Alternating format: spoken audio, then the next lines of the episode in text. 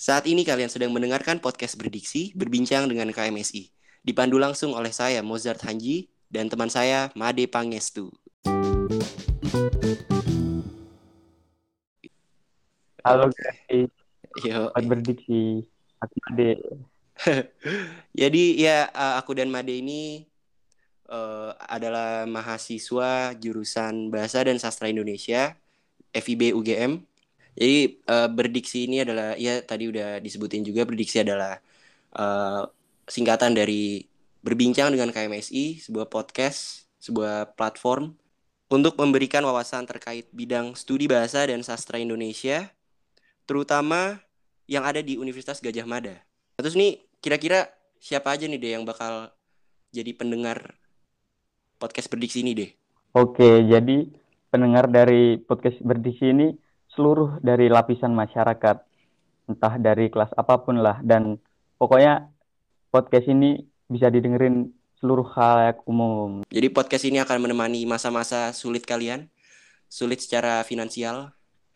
Jadi kalian miskin, miskin, miskin, kami siap menjadi teman ngobrol kalian. Nah, Dan juga podcast berdiksi ini ya karena apa? Karena milik milik bahasa dan sastra milik KMSI, keluarga mahasiswa sastra Indonesia. Jadi topik-topik yang bakal diangkat nih topik-topik mengenai bahasa, sastra Indonesia, terus juga tentang kebudayaan-kebudayaan atau sebatas apa ya? Hmm, sebatas topik-topik pembicaraan anak-anak mahasiswa lah ya pada umumnya gitu. Dan kita juga bak- eh, kami juga bakal ngundang teman-teman dari himpunan-himpunan lain soalnya ini banyak banget kemarin himpunan-himpunan di FIB UGM yang pada bikin-bikin podcast gitu, pada sosok keren aja. Padahal mah yang, Iya, pa- yang paling keren yang paling keren berdiksi, anjas. kita kan gak sendirian nih ngobrolin tentang prodi sastra Indonesia nih. Betul, betul. Kita nggak sendirian Betul. mau ngobrolin sastra Indonesia. Kita udah punya dua sikra, dua serikandi dari sastra Indonesia. Siapa tuh mau Yoi. bisa dikenalin nih? Kali ini sudah ada Sevia dan Naya. Halo, Halo semuanya. halo. Bisa perkenalan diri dulu berdua? Kalian siapa? Oke, dari Lagi di mana? Oke. Uh, dari aku dulu ya. Halo semuanya, kenalin aku Sevia. Aku dari Prodi Bahasa dan Sastra Indonesia angkatan 2019. Uh, di sini aku sebagai perwakilan dari teman-teman KMSI periode 2021. Salam kenal semuanya. Salam kenal Kak Sevia. Oh iya, asik. Ngomong-ngomong Kak Sevia ini ini ya. Ih, Oh nggak usah Kak lah, Sevia aja lah. Eh Sevia ini ketua KMSI yang baru. Asik. Alhamdulillah. Sudah dilantik. Sudah dilantik. Betul sekali. Kita udah grand launching kemarin. Betul, betul.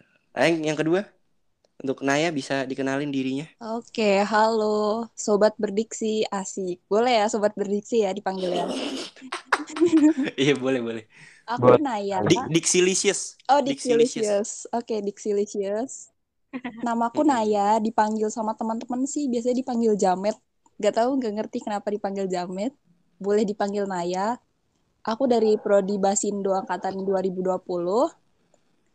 Eh, dan perlu asal juga nggak nih? Perlu perlu dong. Oke, aku dari Depok, Jawa Barat. Gitu aja. Kota Covid, kota Covid. Wah, Bener sih, bener. Oh ya, Sevia dari mana Oke, asalnya? Eh, kalau maksudnya aku aku Iya. dari Purbalingga, Jawa Tengah. Tahu nggak Purbalingga? tahu tahu. Oke. Purbalingga tahu tahu. tahu, tahu, tahu. Oh kalian saat saat, saat ini Jawa Tengah. domisili lagi di Jogja atau lagi di Di kampung halaman. Belum ke Jogja lagi nih. hmm, lagi di Purbalingga ya? Oke. benar. Aku di eh, rumah sendiri, kampung halaman aku justru di Jogja. Oh, Hmm. Ber- berarti lagi di Iya. Depok lah ya? Iya, lagi di Depok rumah sendiri. Hmm, oke oke. Oke, ini kan berarti kita semua anak sastra Indonesia nih ya. Aku Made Sevia dari angkatan 2019, Naya dari angkatan 20. Tapi sebelumnya kalau kita tarik jauh ke belakang, waktu SMA kalian tuh emang udah milih jurusan ini atau enggak sih?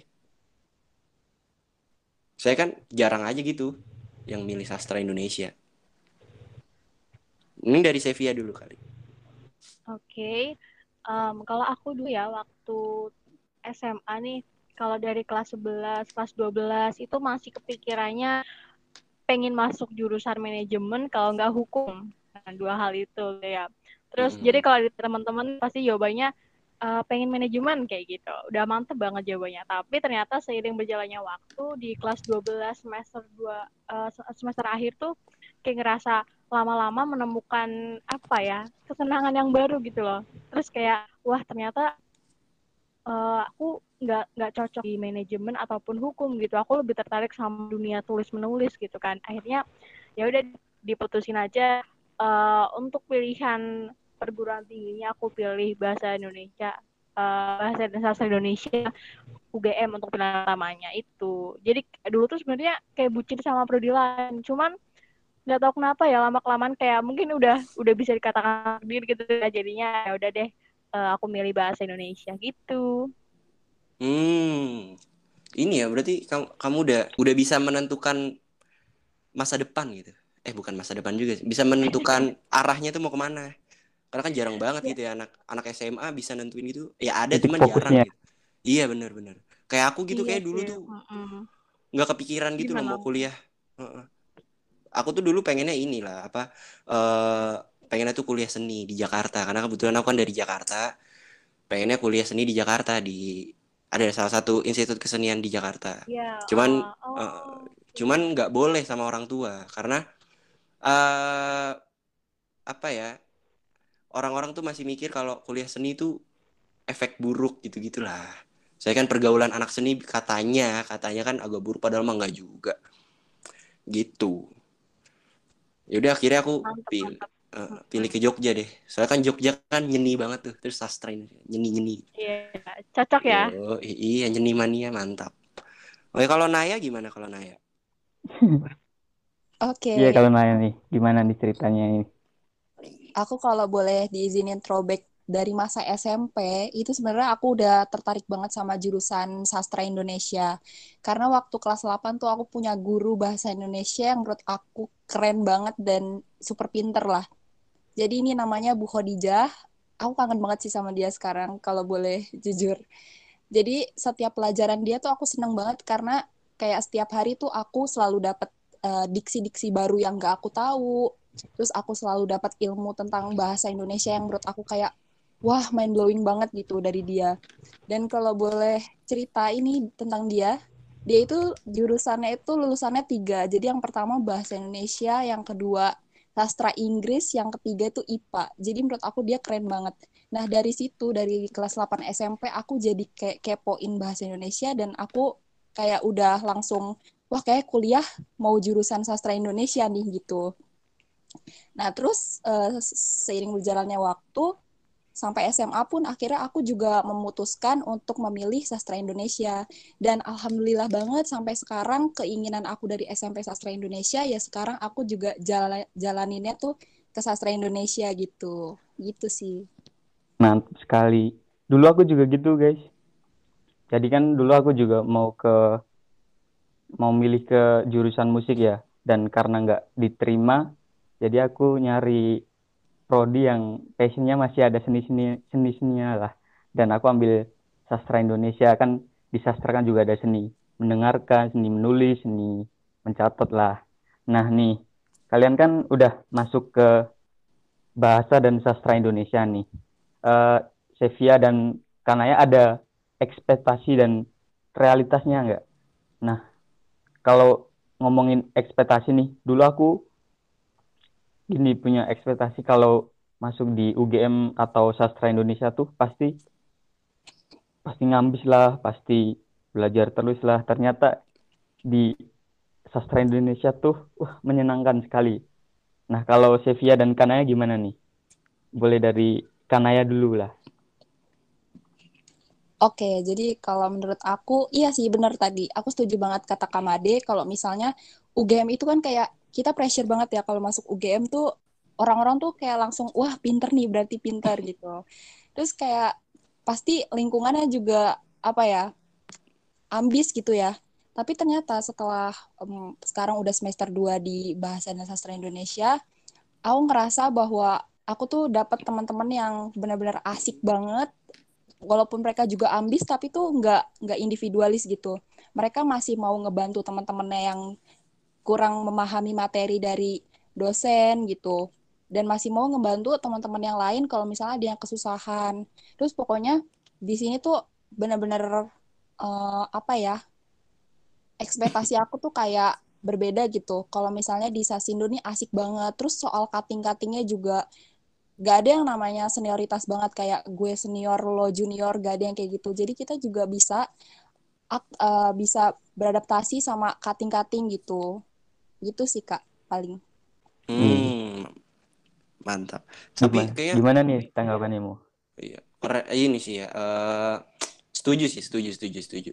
Soalnya juga uh, ya sama nice tuh uh, nggak nggak ada gitu senior yang merasa aku ini senior gini gini gini kalian junior nggak ada terus juga aku juga, setuju sama Made tadi kalau aku juga gitu awal-awal masuk UGM eh awal masuk keterima Sasindo UGM gitu udah Sasindo UGM lagi kan mikirnya tuh kayak oh pasti aku bakal menjadi anak terbodoh di lingkungan ini ya walau ya walaupun bener ya walaupun walaupun emang bener paling bodoh cuman uh, di satu sisi aku uh, merasa ternyata orang seperti aku ini masih ada tempat loh di Sasindo UGM. Bukti aku tuh mempunyai apa ya, mempunyai kelompok belajar gitu. Aku bisa membentuk kelompok belajar yang aku yang menurutku nih sejenis juga sama aku. Nih aku kan Made dan Made ini salah satu ini ya salah satu salah satu teman belajarku betul. Spesial teman belajar ya? teman belajar teman, teman belajar. teman belajar teman belajar oke. okay. uh, jadi bela belajar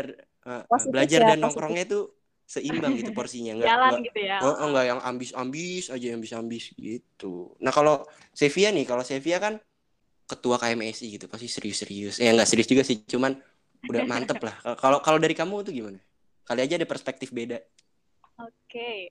kalau dari aku ya kalau ditanya terkait sama uh, ekspektasi dan juga realita masuk di Basindo nih kalau ekspektasiku dulu adalah uh, karena kan aku belum tahu secara detail gitu ya di Basindo bakal ngajar cuma kayak uh, tahu mata kuliahnya dari internet-internet aja gitu. Searching di Google gitu kan.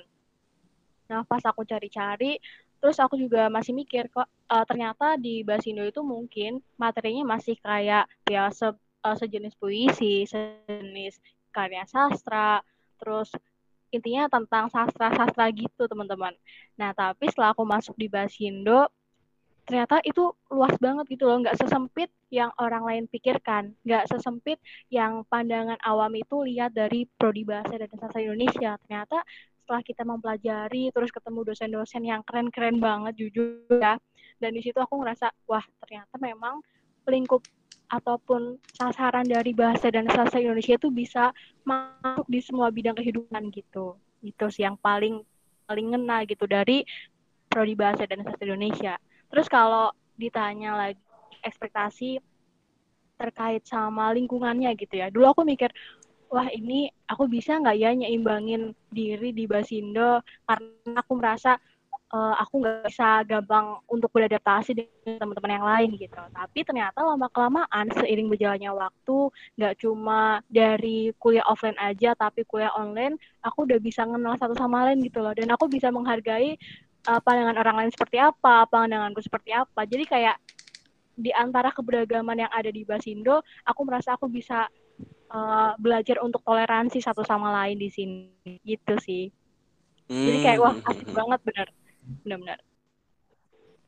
Betul sih, aku setuju banget sama Kak Sevia karena di Basindo ini walaupun kompetitif banget ya, tapi itu tetap santai gitu. Gak yang ambis yang kayak, aduh pressure nih, takut gimana besok atau gimana gitu karena juga teman-temannya tuh kompetitif dan ngebantu kita gitu untuk tugas-tugas yang datang terus materi-materi yang belum kita ngerti gitu. Pokoknya asik banget. Dosen-dosennya juga asik banget. Hmm, gitu sih. itulah makanya pentingnya membuat kelompok belajar seperti aku dan Madi. Benar. Tapi betul ya, sekali. Tadi, jadi kita saling merangkul. Betul betul betul. Tapi iya tadi Naya, uh, sorry, uh, maksudnya Sevia sempat ngomongin tentang apa uh, dulu dikiranya tuh di bahasa dan sastra Indonesia bakal pelajarinya sastra-sastraan doang, padahal padahal ternyata enggak gitu kan.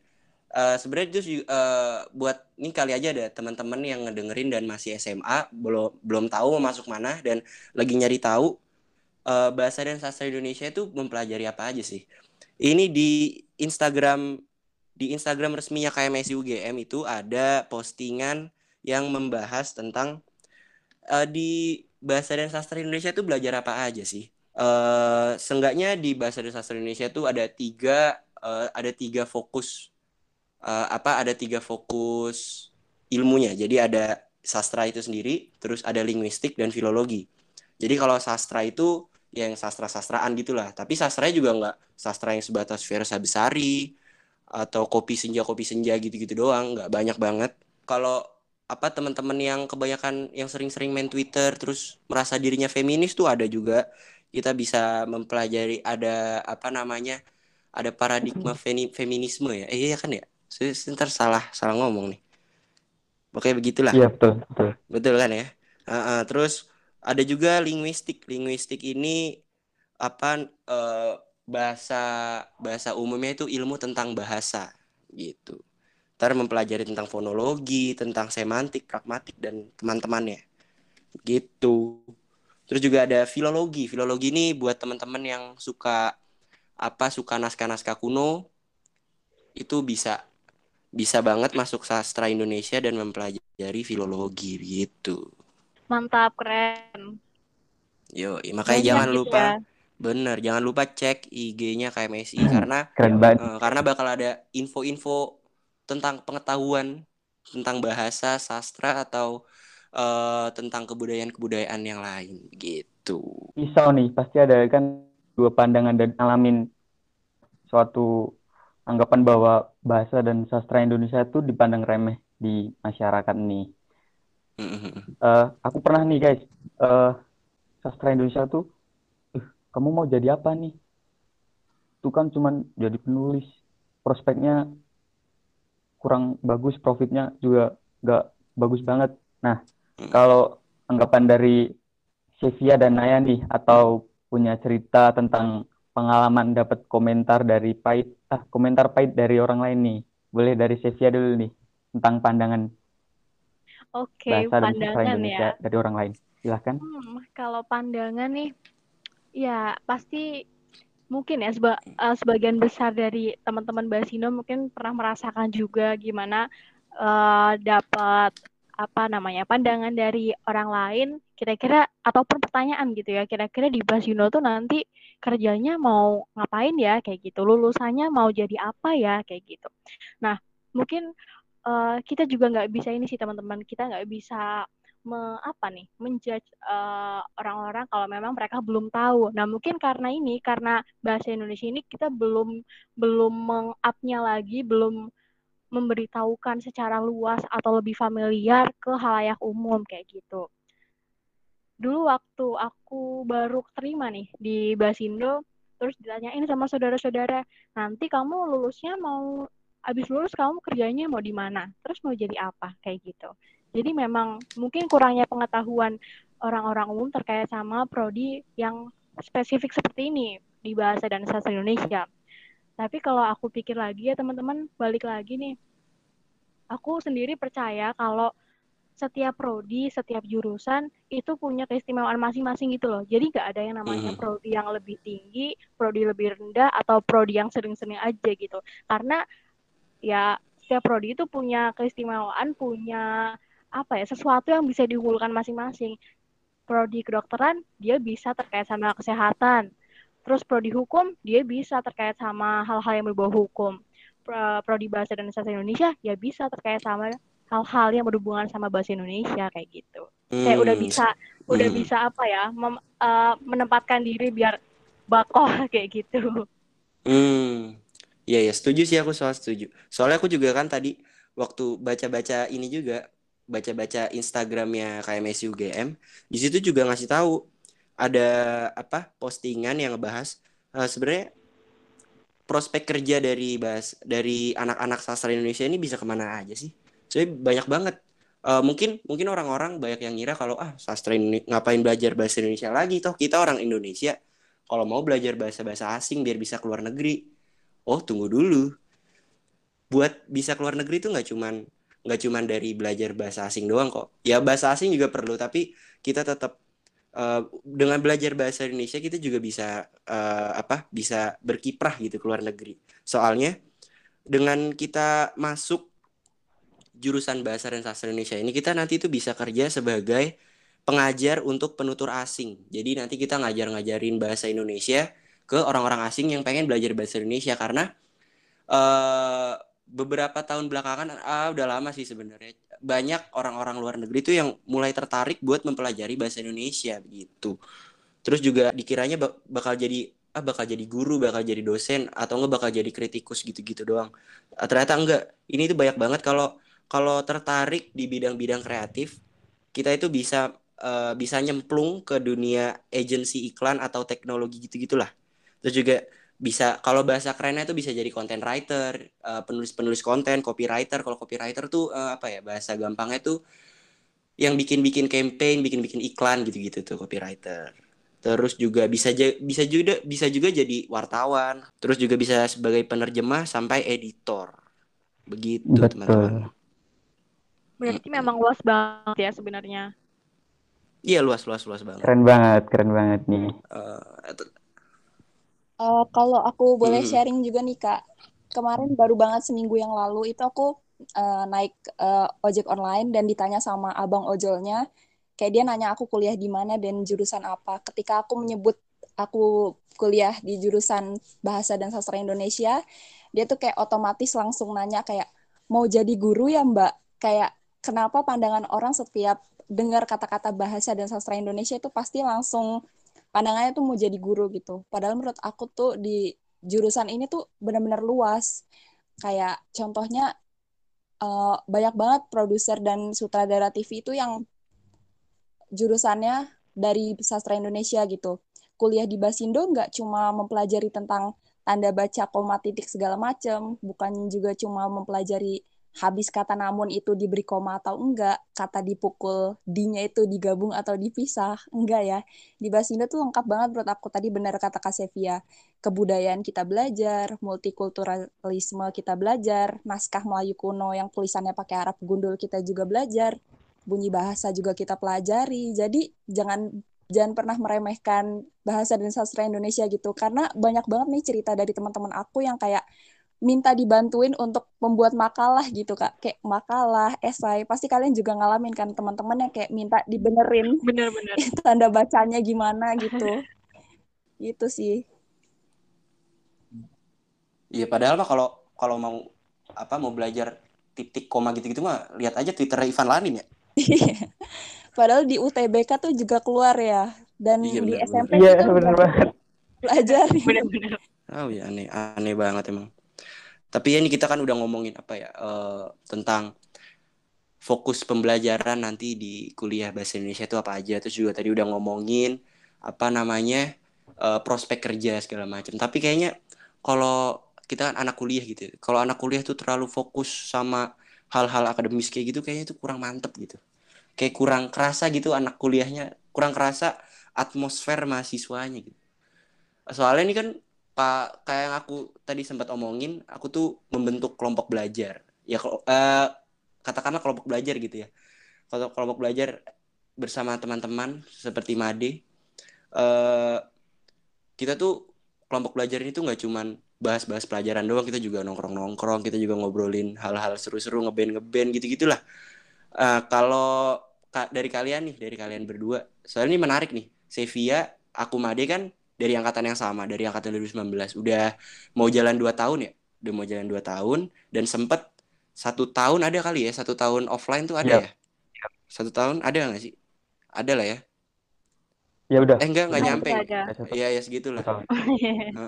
Nah terus kan tapi kan kalau Naya ini kan dari angkatan 20 alias angkatan oh angkatan online gitu ini nih mungkin bisa di sharing kali apa uh, apa ya perbedaan perbedaannya itu gimana kayak soalnya kan waktu itu mendadak banget kan tiba-tiba kayak wah ada berita gitu ada berita virus virus impor dari negara seberang gitu ini waktu itu uh, Naya nih gimana maksudnya kamu nih kan masuk online gitu ya belum Maksudnya kenal berarti kan eh, komunikasi sama teman-teman on full online dong ya. Iya betul kak. Nah, kamu eh, ini enggak apa ada ada kendala nggak eh, kendala buat komunikasi sama teman-teman ya?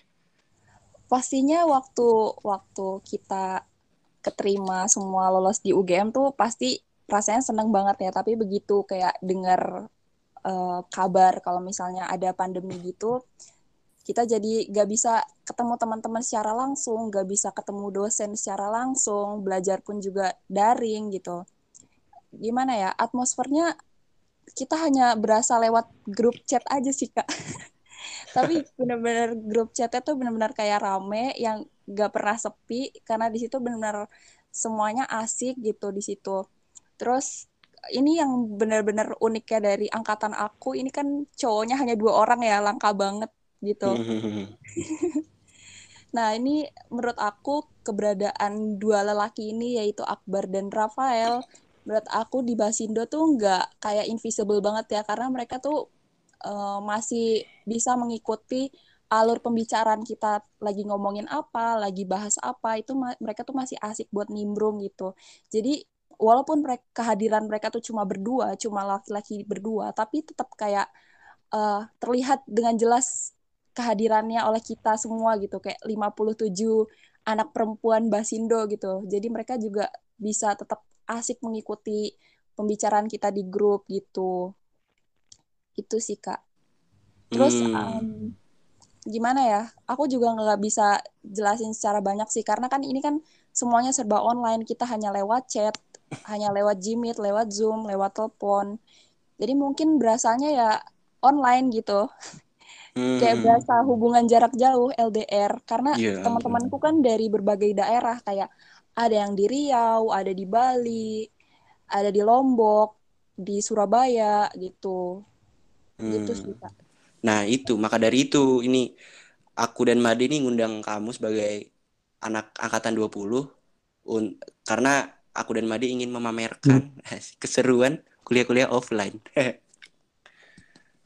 Mungkin bisa Gimana ceritain tuh, deh keseruan kuliah offline bersama anak-anak Sasindo. Wih, bener banget. Jadi pokoknya waktu kita kuliah online tuh seru banget. Kita bisa event bersama, kita bisa belajar di bangtem, bangku hitam, dan kita bisa lihat lele, kita bisa lihat, eh kita bisa Bener bener. makan di kanjur, tapi bayar, nggak nggak ngutang. Setiap Ah, minggu betul betul. kita pesta nih. Oh iya betul. FIB, Fakultas Ilmu Dan- Berpesta ya, benar sekali. Terus kita tuh bisa pokoknya bisa berrelasi secara berbarengan. Kita bisa merangkul kalau kita bisa belajar bareng. Nah, pokoknya menarik lah. Iya, kalau offline itu aku ingatnya adalah kita cabut kelas. Oh enggak, enggak, enggak jangan itu jangan ditiru ya teman-teman ya. Itu kurang baik, itu kurang kurang inilah. Kalau aku tuh ya paling kalau offline kalau yang paling seru ya. Paling seru tuh bisa ini biasanya tuh kalau abis kuliah nanti gitu sama teman-teman bisa pergi gitu. So- Bisa kan waktu itu main biliar bareng. Gitu-gitu seru banget tuh. Penuh penuh dengan bermain-main ya. Benar, karena kan sebenarnya. ya itulah apa makanya itu makanya pentingnya membuat kelompok belajar tuh itu jadi kita tuh Hmm, bisa benar, belajar dan benar. bermain di saat yang bersamaan Nah, jadi porsinya jadi ada ada ada ininya lah ada nahkodanya ada ada yang ngatur nih porsinya begitu bener-bener menikmati perkuliahan ya.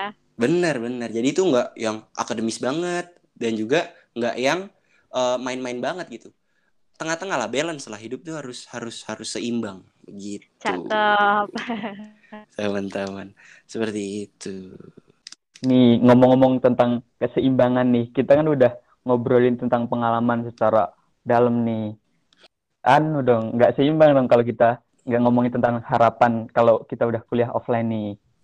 Nah ya benar-benar Nah, kalau dari aku, aku pengen banget semester depan udah offline kuliahnya.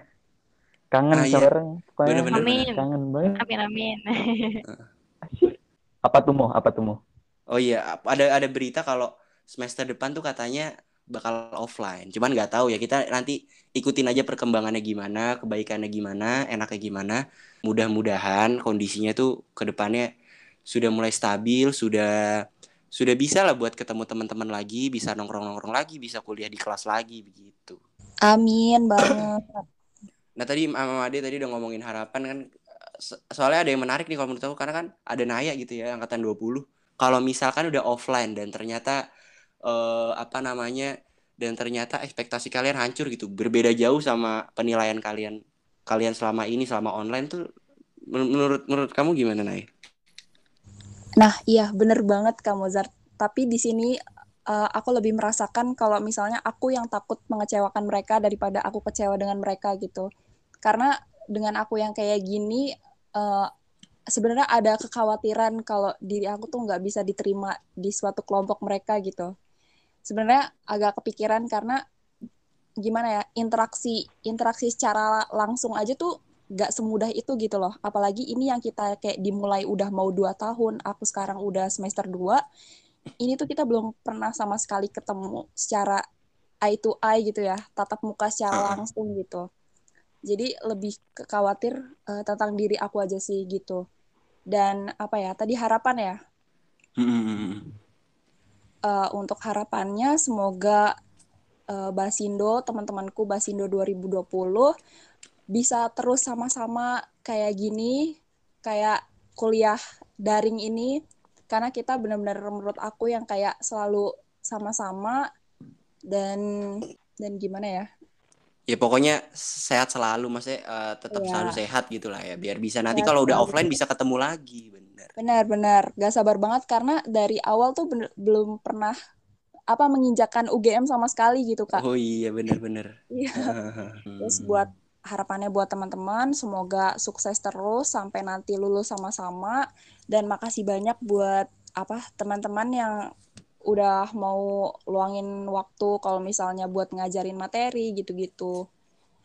Jadi teman aku sampai selama-lamanya ya. Asik. Asik banget. Amin, amin, amin, amin, amin, amin, amin, amin. Nah, nah kalau dari Sevia gimana nih, Sev? Kamu Tentang apa nih? harapan, eh, Harapan. apa ya? Harapannya ke depan lah. Hmm, oke. Kalau harapan tadi nggak jauh beda sih sama yang dikatakan sama Mozart sama Naya gitu ya. Kalau harapan ke depannya pasti kita pengen semoga tetap sehat, tetap bisa beradaptasi walaupun nanti kita menghadapi peralihan lagi dari online ke offline ataupun nanti tetap online seterusnya kayak gitu. Tapi semoga kita bisa tetap membawa diri, terus juga tetap bisa saling merangkul gitu satu sama lain walaupun nggak sama-sama satu angkatan atau nggak cuma seangkatan doang tapi sama kakak tingkat ataupun sama adik tingkat kayak gitu dan juga kalau buat angkatan 19 khususnya eh, kita kan udah masuk semester 4 ya dan juga ini udah akan beranjak ke semester-semester atas semoga walaupun online tetap materinya tetap bisa nyampe ke kita tetap bisa kita pahamin tetap semangat untuk ngejar materi ngejar ilmu-ilmu yang udah disampaikan sama dosen kita jadi intinya tetap bisa eh, dinamika tetap bisa seneng gitulah dan juga tetap bisa menikmati masa-masa perkuliahan kita di bahasa dan sastra Indonesia itu sih intinya Oh. Oke. Memang ini banget ya dia. Sevia tuh kalau ngomong sangat berwibawa gitu. Asik, sadis banget. Nah ini kita udah udah berapa menit nih? Udah lama banget ya ngobrol-ngobrol begini-begini. Kayaknya untuk episode episode kali ini asik. Kita cukupkan dulu. Uh, dan juga jangan lupa buat teman-teman ter untuk terus mantengin Instagram resminya KMSI UGM di KMSI UGM. Banyak uh, info-info info-info menarik apalagi buat kalian yang tertarik banget sama bahasa dan sastra dan juga ke, tentang kebudayaan-kebudayaan Indonesia. Begitu. Iya, bener banget. Kalau buat bahasa Indonesia yang kita hadirkan nih di KMS UGM, kita akan coba untuk gimana caranya biar materi ataupun info-info bahasa dan sastra Indonesia kita kemas, kita buat supaya relate sama kehidupan teman-teman gitu. Betul. Kita akan membuktikan bahwa bahasa dan sastra Indonesia bisa bersaing di 4.0 4.0 digitalisasi. Yo, yo, Iya. Asik. yo gitu lah Cakep, lah. Yo, keren ya. cakep, cakep. Oke, ini buat penutup, Pak Deh. KMSI juga ada KMSI Fest. Betul. Oh iya benar benar. Kalau kalian mau ceritain pengalaman atau mau nyampain pesan buat teman-teman KMSI atau teman-teman dari yang lain bisa kirim ke KMSI Fest. Itu kapan aja deh? Selasa Jumat ya? Bener, dua kali itu udah kayak ini ya mandi. Ah, Mantap jadi, tuh bisa curhat-curhat ya. mm-mm, atau mungkin yang eh, tem apa ada yang pengen nanya tugas tapi malu bisa lewat situ aja. Begitu. Kirim pesan buat doi bisa juga ya. Bener bener kayak aduh kamu buat buat kamu dari aku asik buat kamu dari aku kamu kapan nikahin aku gitu kali aja kan ada yang udah a- ada yang udah keluar dalam saya apa ya eh, keluar dalam perasaannya keluar dari dalam hati gitu jadi pengen buru-buru nikah gitu kalau keluar dalam maksudnya Oh gitu maksudnya. Iya, bener bener. Atau mungkin kalau ya pengen ngajak makan doinya, pengen ngajak, pengen ngajak jalan, pengen ngajak ke McD gitu kayak, eh ayo kita jilmek, jilat McD di McD gitu, begitu. Oke kita sudahi saja ya, sudah ngelantur sekali nih, sudah aneh banget obrolannya sudah ke mana-mana. buat, oke buat teman-teman jangan lupa eh, pantengin terus kayak tadi IG-nya KMSI, bakal ada info-info dan juga ada info podcast ini yang bakal tayang setiap setiap akhir bulan di hari Jumat. Kalian lagi miskin-miskin, kami siap menemani kemiskinan kalian. Mozart undur diri, Made undur diri, Dan Kane Made undur undur diri, juga. Heeh, Sevia undur diri. Terima kasih. Aku pantunin dulu kali ya. Kasih apa tuh mau? Jalan-jalan ke Surabaya. Boleh, boleh. Sampai jumpa ya.